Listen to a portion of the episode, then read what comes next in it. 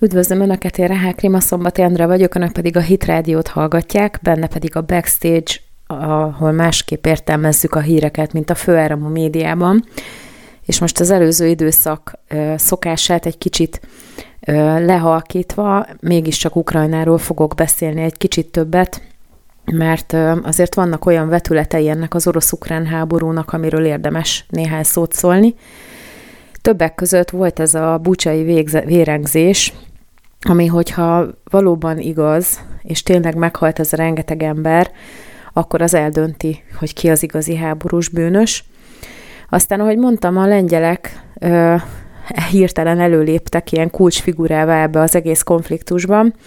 ajánlatot tettek Amerikának, hozzátok az atomot, és nyilván az EU-nak is beszóltak, hogy töröljük el a földszínéről az oroszokat. Aztán ugye fake news, nem újdonság, a Fehérház TikTok influencereket is bevet arra,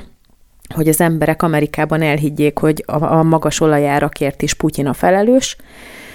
Viszont Oroszország extrém nagy profitot ö, gyűjthet be abból, hogy energiahordozókat exportál,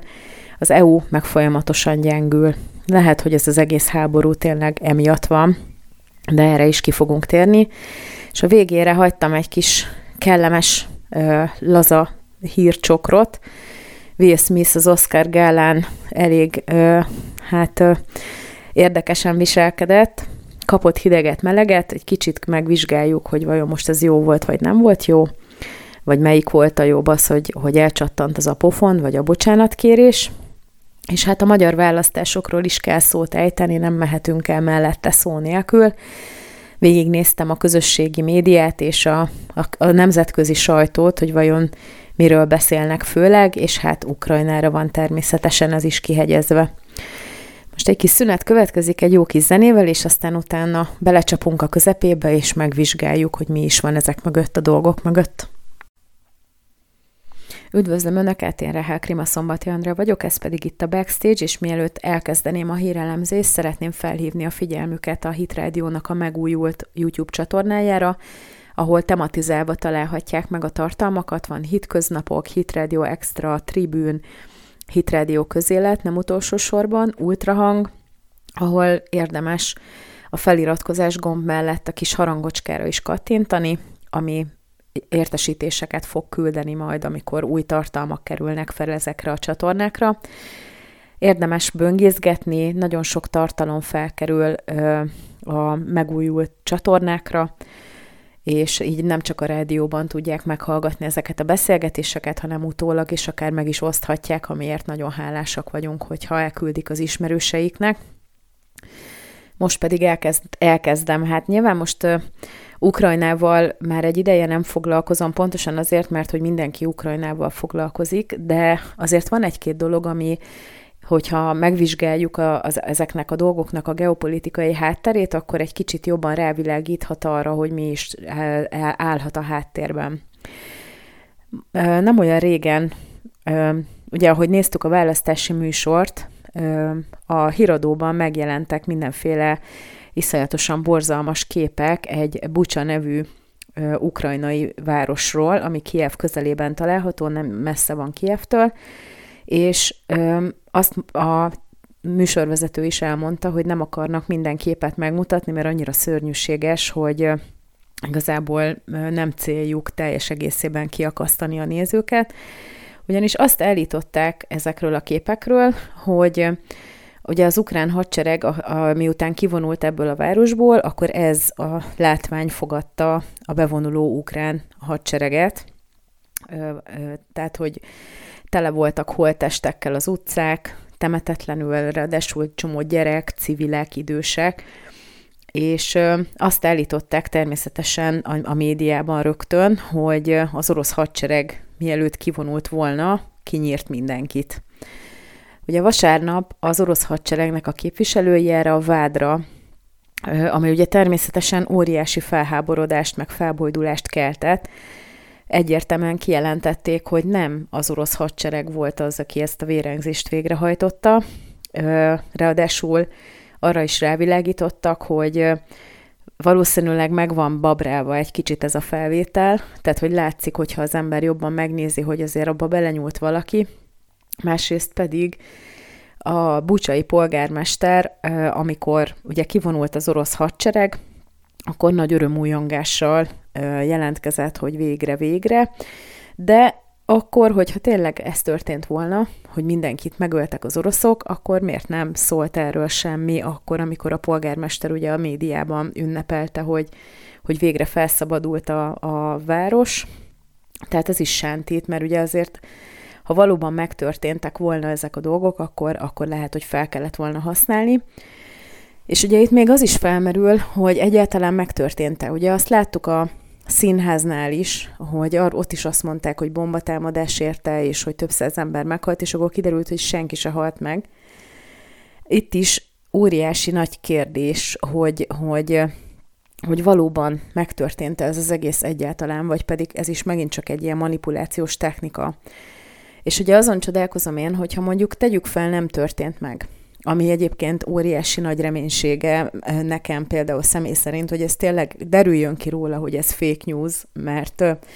az egy borzasztó dolog lenne, hogyha bármelyik hadsereg is legyilkolt civileket, gyerekeket, időseket, és így tovább.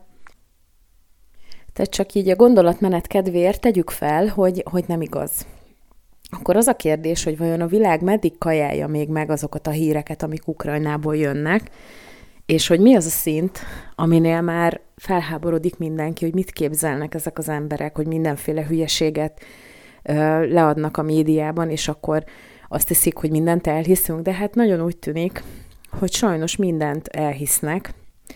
És ugye majd azért a magyarországi választásokról szóló tudósítás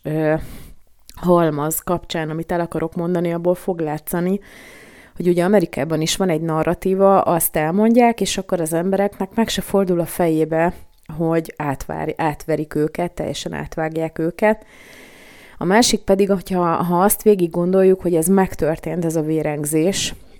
az egy óriási tragédia, iszonyatos gáz, nagyon-nagyon-nagyon durva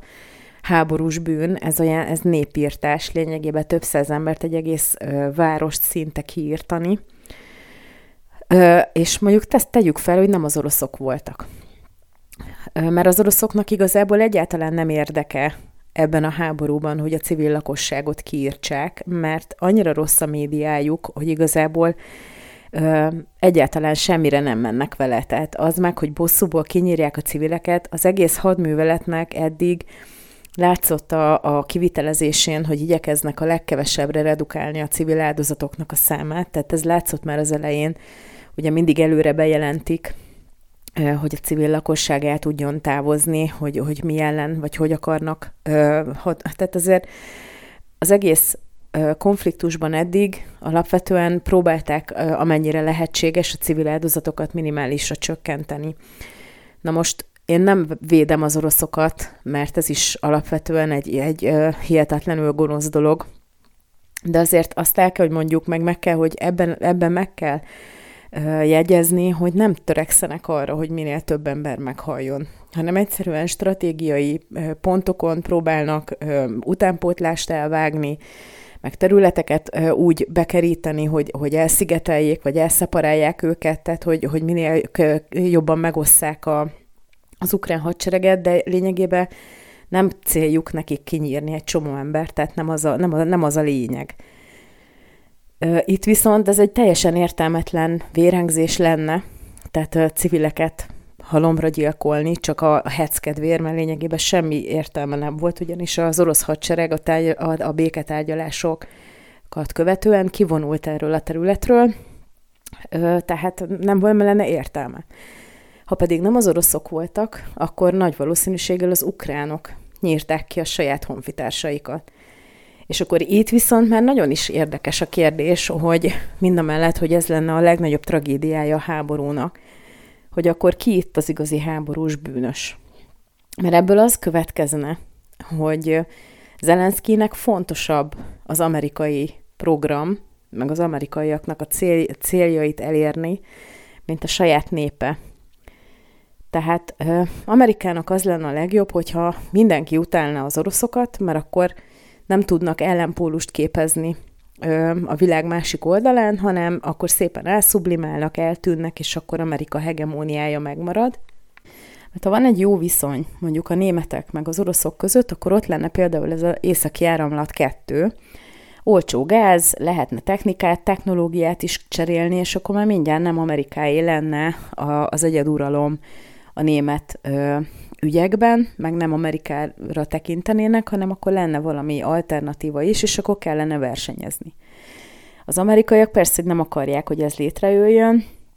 és hát azt ö, ugyancsak a választások miatt is látszott, hogy minden országban vannak olyan emberek,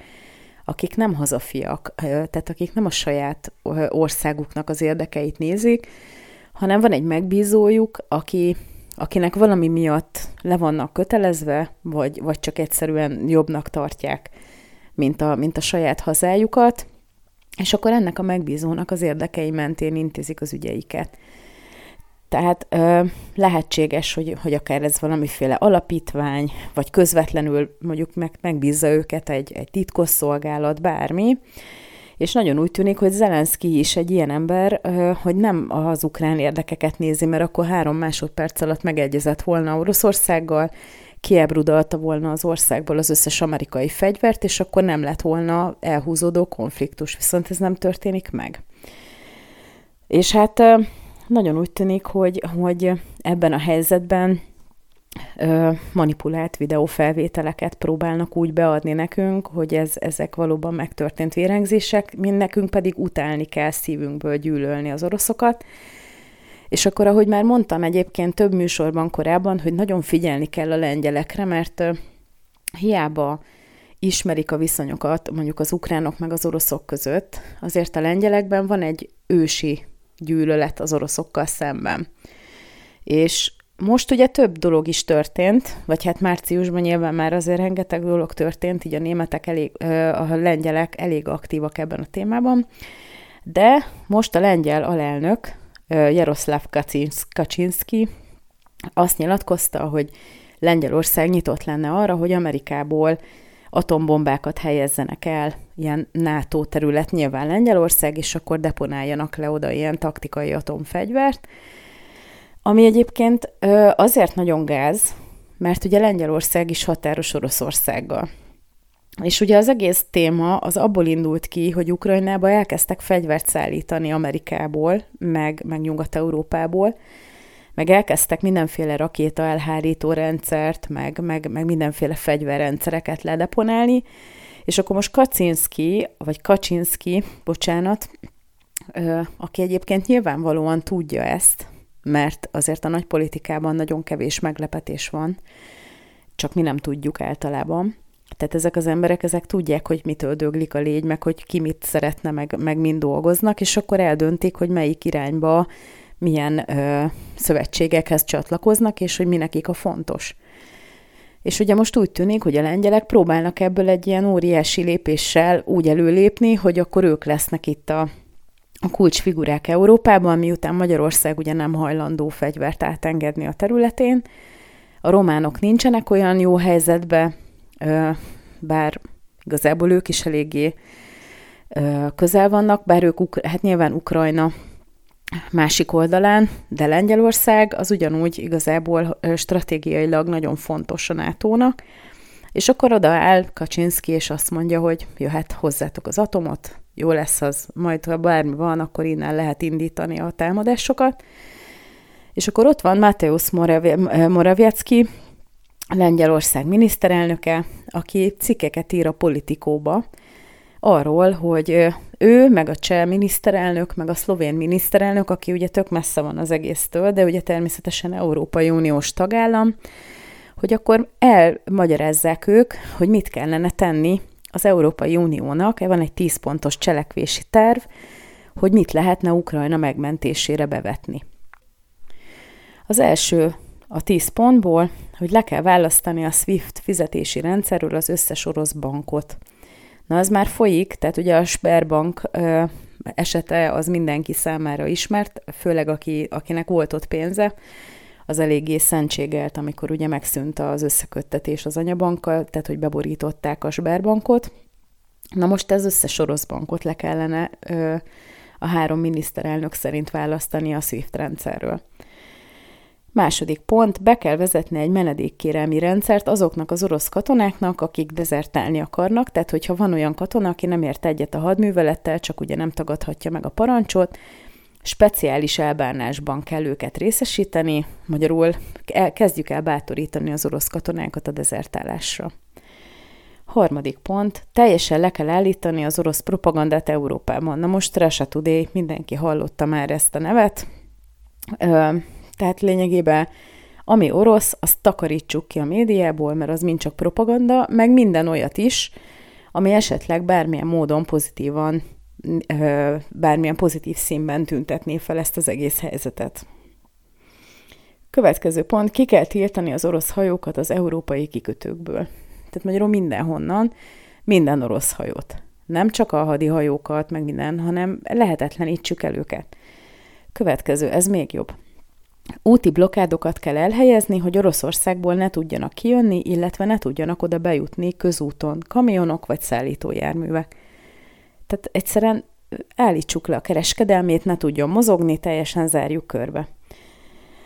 Aztán egyre jobb egyébként, következő pont, nem csak az oligarchákra, hanem a teljes orosz üzleti szektorra szankciókat kellene bevezetni, ami ugye magyar fordításban azt jelenti, hogy mindenkinek vegyük el a vagyonát. Az összes üzletembernek. Tehát tök mindegy, hogy egyetért, nem ért egyet. Az oligarcháktól már, már, már ö, levonták, vagy hát ö,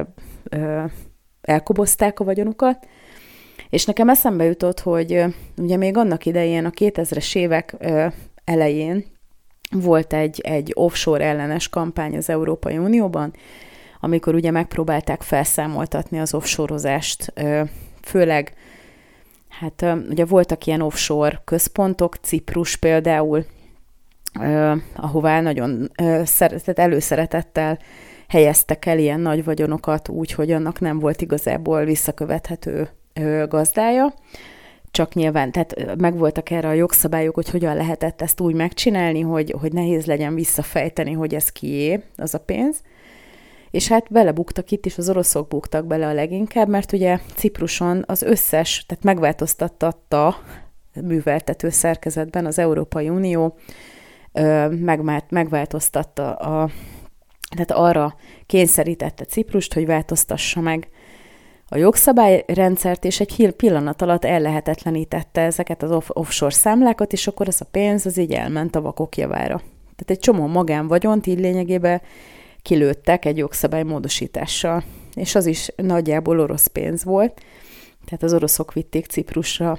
előszeretettel a pénzüket, de ez már nekem ugye eszembe jutott, hogy ilyen már volt korábban is, na most ezt, ezt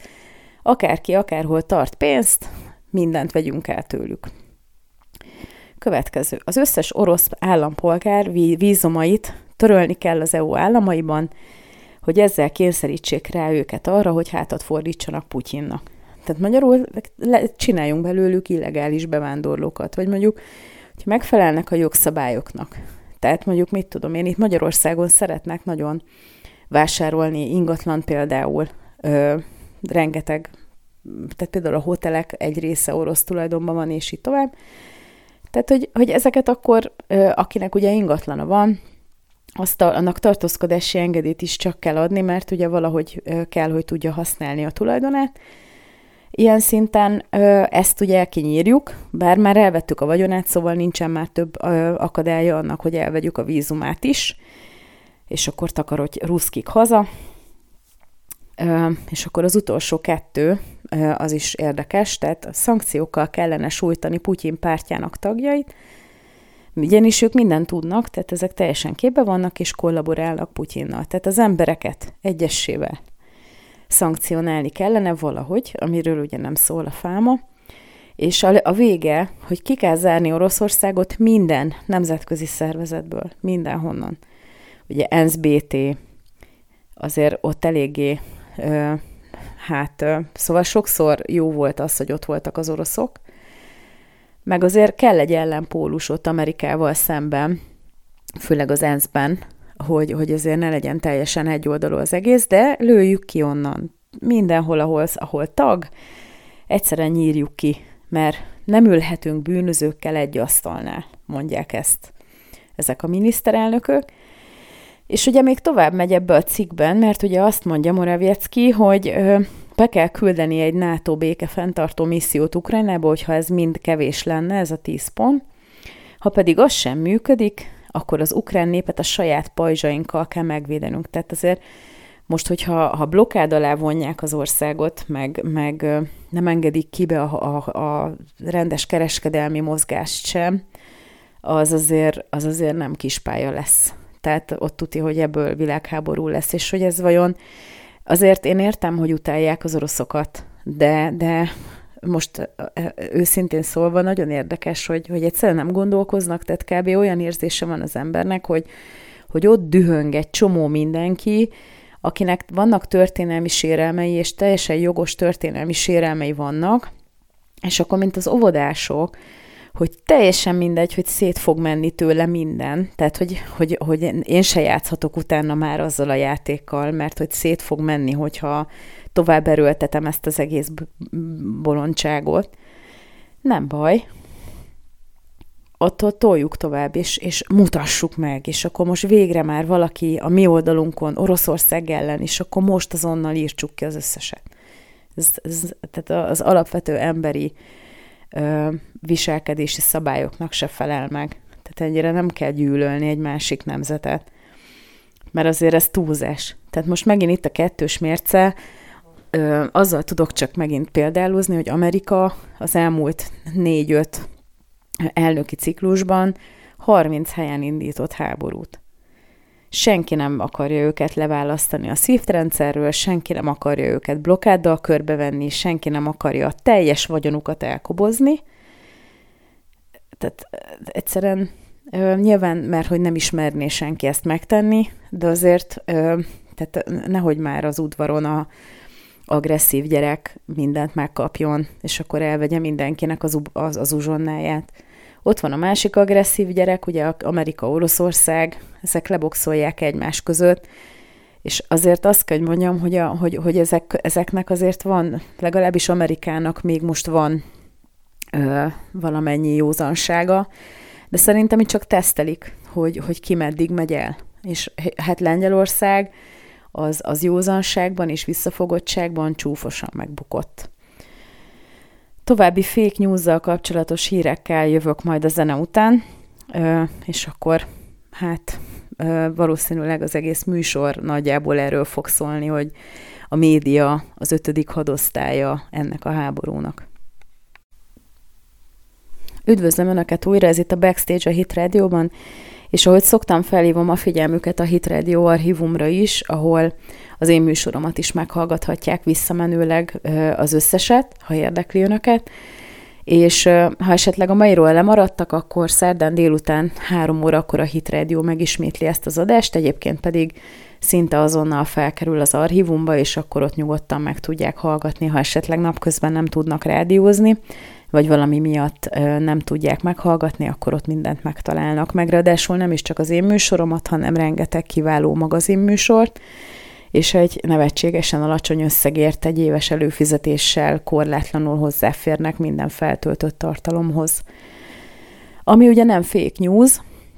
mint ahogy már kezdjük megszokni, és sajnos az Amerikából jövő dolgokat, Ugye, aki figyelemmel kíséri az ottani eseményeket, az látja, hogy most ilyen költségvetési vita van a, a kongresszusban, meg a, meg a szenátusban, Ugye úgy működik a költségvetésnek az elfogadása is, mint nálunk, hogy a parlamentnek meg kell szavazni, csak ugye ott két törvényhozói testület van, és hát kicsit úgy tűnik, hogy, hogy elszállt az infláció. De kb. valahogy olyan érzése van az embernek, amikor hallgatja ezeket a költségvetési vitákat, hogy ledugjuk a fejünket a homokba, és el fog múlni. Tehát ugye az amerikaiak olyan nagyon nem szokták meg az inflációt, annak idején a 30-as években ö, volt óriási gazdasági válság, ami az 1930-as években, ö, ami tehát nyilván akik akkor éltek, azok közül már olyan nagyon sokan nem, nem tudnak itt, meg nem is biztos, hogy aktívak a gazdasági életben, de azért ez szóval nem nincsenek hozzászokva az amerikaiak ehhez a nagyon durva inflációhoz, ami egyébként most a Biden elnökség áldásos tevékenysége során kezd olyan mértéket ölteni, hogy, hogy lassan már elszabadult, tehát nem, nem biztos, hogy kordába fogják tudni tartani. Ehhez képest mégiscsak úgy csinálják a költségvetési tárgyalásokat, mintha nem létezne ez az infláció, vagy mintha ez valamilyen szinten saját magától elmúlna, vagy visszarendeződne. Na most ezt a, még a, a, az is tudja, hogy ilyen nincsen, aki nem gazdasági iskolába jár, meg nem végzett közgazdasági iskolát. És hát mi történik ilyenkor, amikor infláció van, akkor romlik a pénz, és ez azt jelenti, hogy, hogy ugyanazért a termékért mindig egyre többet kell fizetni. Tehát mindig egyre magasabb lesz az ára annak, amit, amit szeretnénk, mert hogy romlik a pénznek az értéke. És hát ugye ezt úgy lehet elérni, hogy ilyen óriási segélycsomagokat kell megszavazni, el kell kezdeni pénzt nyomtatni, mert ugye nincsen rendelkezésre álló forrás, és ugye már a, a dollár sincsen aranyhoz kötve, tehát nem az van, hogy van egy, letét, egy letét, egy arany letét a központi bankban, és az ér valamennyi dollárt, hanem most már el van választva a, ettől a bázistól a pénz mindenhol, és hát szabadon lehet akkor nyomtatni a pénzt, és hát Bidennek és a, a demokrata többségű kongresszusnak, meg a, az 50-50 százalékos szenátusnak, ahol ugye Kamala Harris alelnök a, a döntő szavazat, ugye sikerült, egyébként zárójában mondom, hogy a republikánus képviselőknek a segítségével is, tehát ezért nem szabad őket kihagyni ebből, mert ők is pontosan ugyanúgy benne voltak ebbe, tehát nem akadályozta meg senki ezeket a segélycsomagokat. Egy ilyen úgynevezett COVID segélycsomag címén valami 5-6 trilliárd dollárnyi pénzt pumpáltak el mindenfelé, külföldre, baloldali szervezeteknek, meg egyebeknek, és ugye ez már olyan szinten kiakasztotta a szakértőket is, hogy ugye aki az Obama kormányban volt ö, gazdasági témákban szakértő vagy, vagy tanácsadó, az is azt mondta, hogy totálisan elvetették a súlykot ö, ebben a témában. Ö, hát ö, szóval ez azt jelenti, hogy ezt valahonnan elő kell teremteni ezt a pénzt, és akkor mi történik? Egyre nagyobb mennyiségű pénzt pumpál be a központi bank a forgalomba, ami azt jelenti, hogy ugyanannyi vagyonra, mert ugye az, hogy pénzt nyomtatunk, az nem jelenti azt, hogy annak fedezete is van, egyre nagyobb mennyiségű pénz kerül be a forgalomba, de ugye ennek szépen elkezd romlani az értéke. Tehát már nem ér annyit, mint amennyit korábban, mert hogy jóval több van belőle. És hát ezzel az egyszerű matekkal lehet érteni, hogy ugye hirtelen már nem x-be kerül a benzin, hanem 2x-be, meg 3x-be, meg 10x-be. És Azért ugye nálunk nem divat a 6-7 ezer köpcentis autó, Amerikában azért még mindig elég sok van, és azért abba kell tankolni. Tehát az, az azért elég rendesen eszik, és hát persze, hogyha hirtelen duplájára, meg háromszor annyira emelkedik a,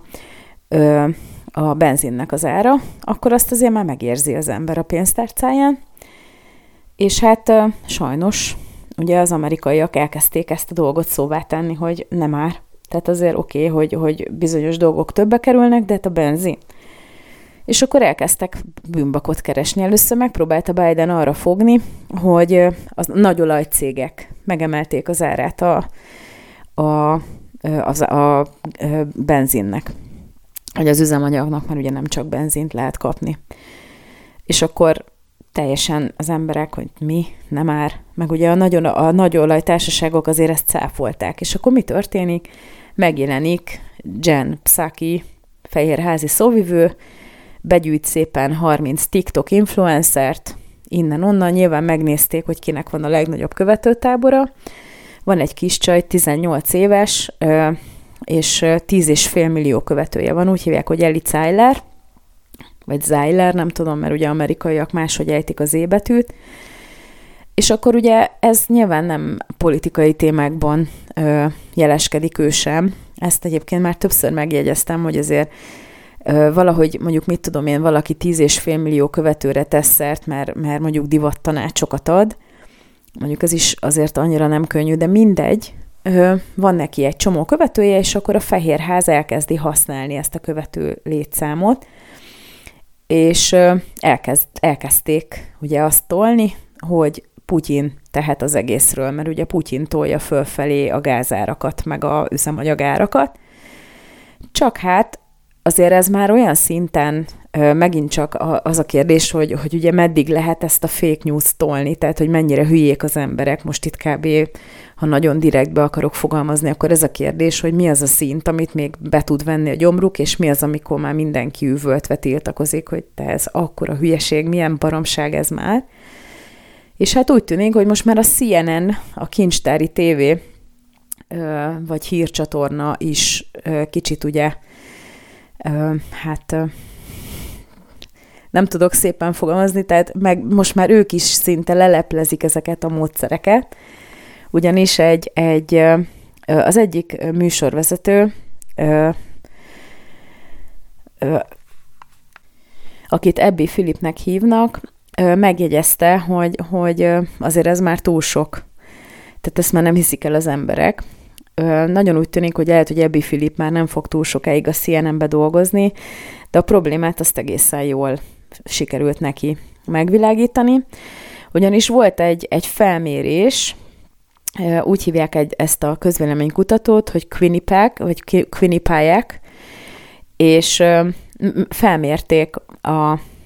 szavazó polgárok között, vagy hát az állampolgárok között, hogy mit gondolnak erről.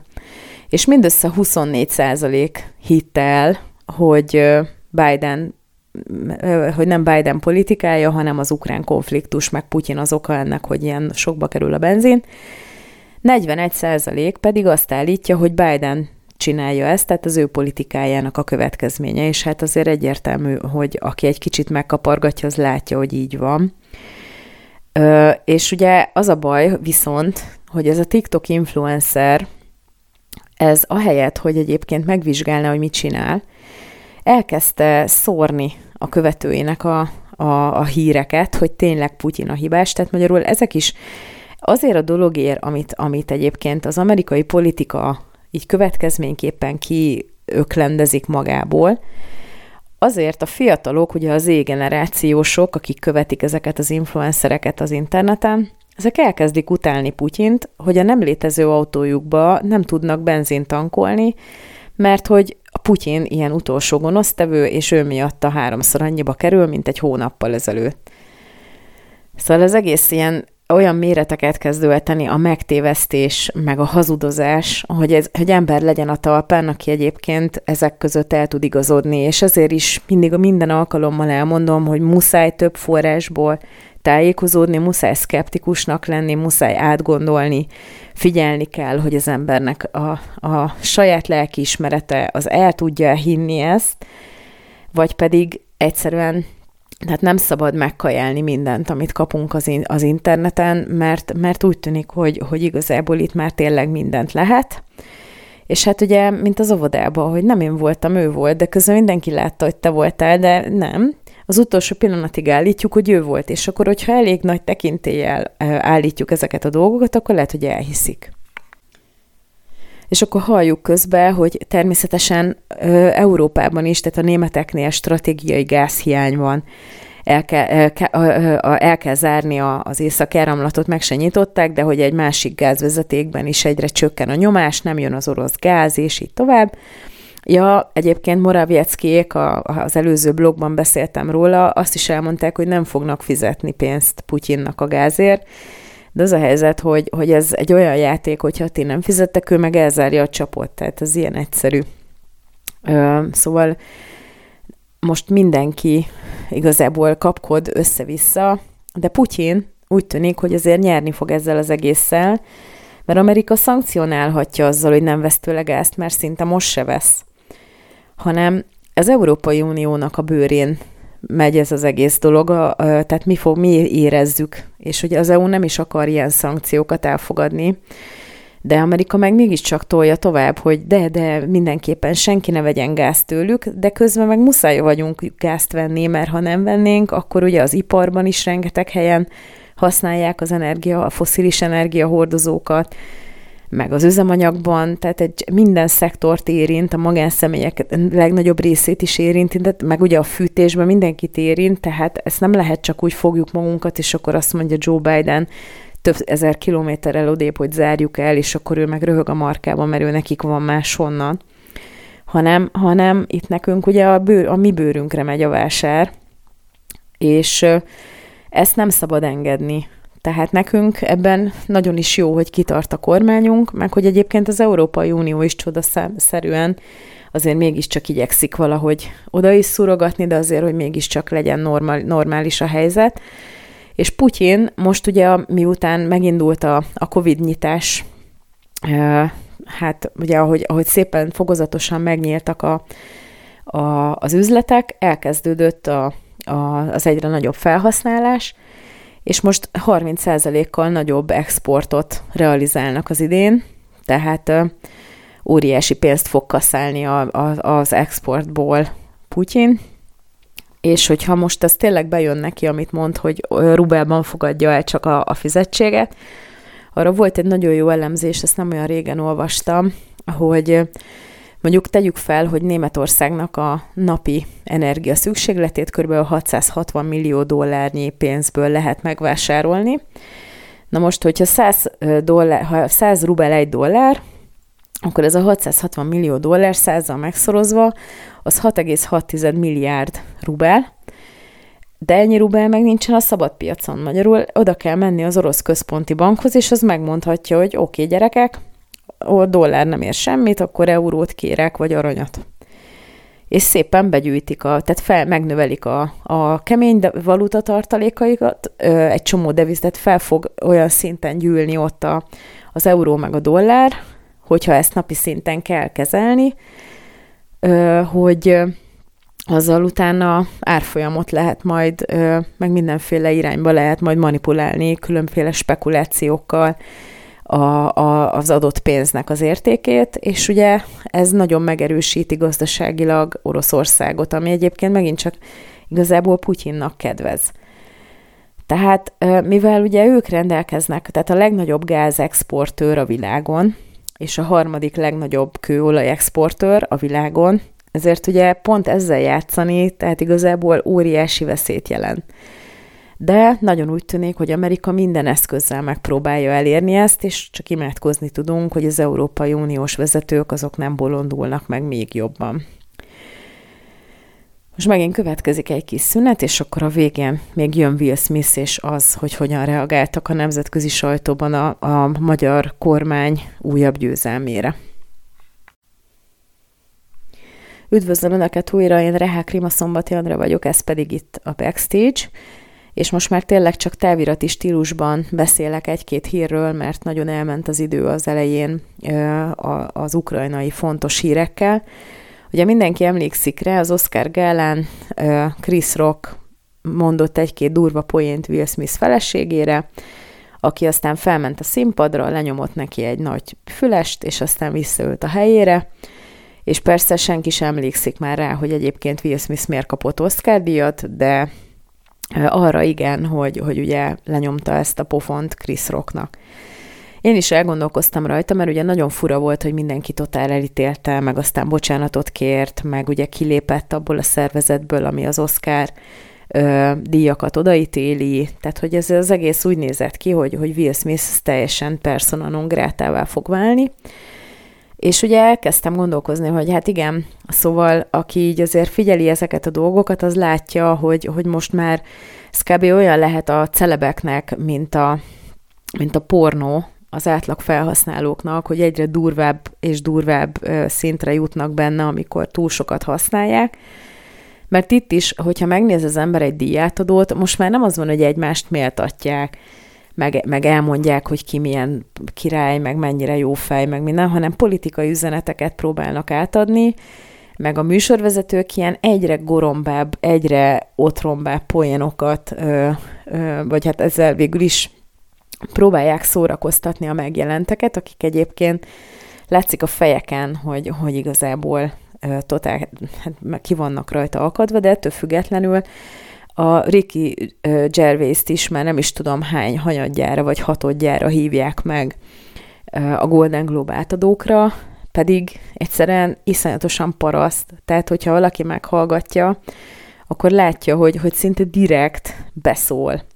és igazából nyilván politikailag inkorrekt, meg, meg nekünk igazából tetszhet is, amit mond, mert ugye pont azokat a dolgokat kritizálja, amit egyébként egy konzervatív ember kritizál ezekben a dolgokban, de ettől függetlenül azért ez mégiscsak egy, egy bunkóság. És akkor ez volt az Oscar gálán is. Nyilván mindenki tudta, hogy Will Smith feleségének milyen betegsége van, azt is lehetett tudni, hogy nagyon durva lesz a, a moderáció, tehát ugye aki a műsorvezető, az valószínűleg össze-vissza fog majd így poénkodni, mert hogy nagyon úgy tűnik, hogy ez a Golden Globos ö, gorombaság, ez, ez nagyon népszerű, tehát ezt nem is tudom hányszor, ö, tehát ilyen milliószorosan nézik az emberek. Tehát ö, elindultak ebbe az irányba a celebek, hogy így, így kínozzák egymást, és ugye erre fel lehetett volna készülni. Tehát azért egy, egy Golden Globe-on általában eléggé rezignáltan tudomásul vezik ezeket az otromba poénokat, és ezt kellett volna Will Smithnek is. Tehát nem, nem igazán volt, nem jött ki jól, hogy, hogy ezt nem tudta kezelni, annak ellenére, hogy nagyon látszott a feleségén, hogy iszonyú rosszul esik neki.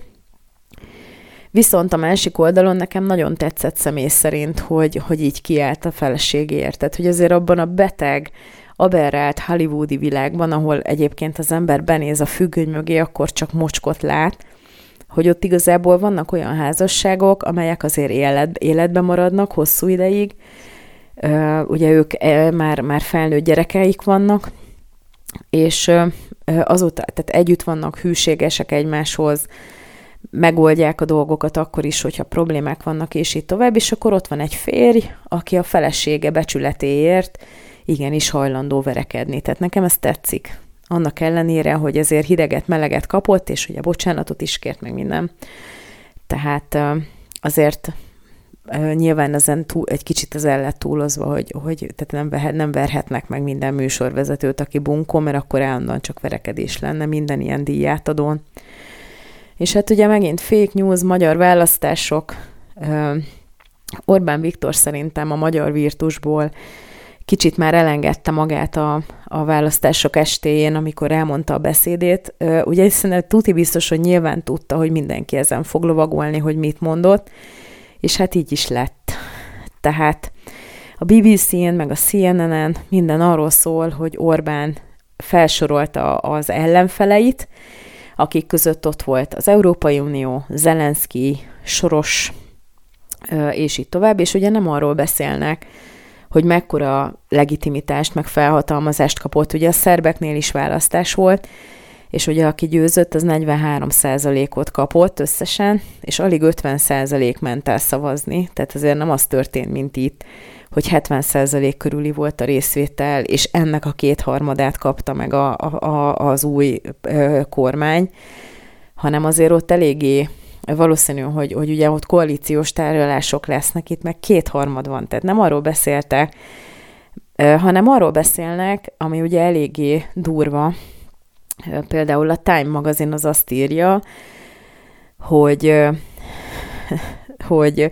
a kicsi hát tudatlan, vagy nem túl jól képzett vidéki lakosság választja Orbánt, és a magasan képzett városi értelmiség az pedig nem. Na most ez megint felmerül a kérdés, hogy vajon látták-e ezt a térképet, ami a végén lett, az eredményjelző térképet, hogy, hogy az összes vidéki nagyvárosban, kivéve Budapestet, az összes vidéki nagyvárosban Fideszes győzelem született mindenhol.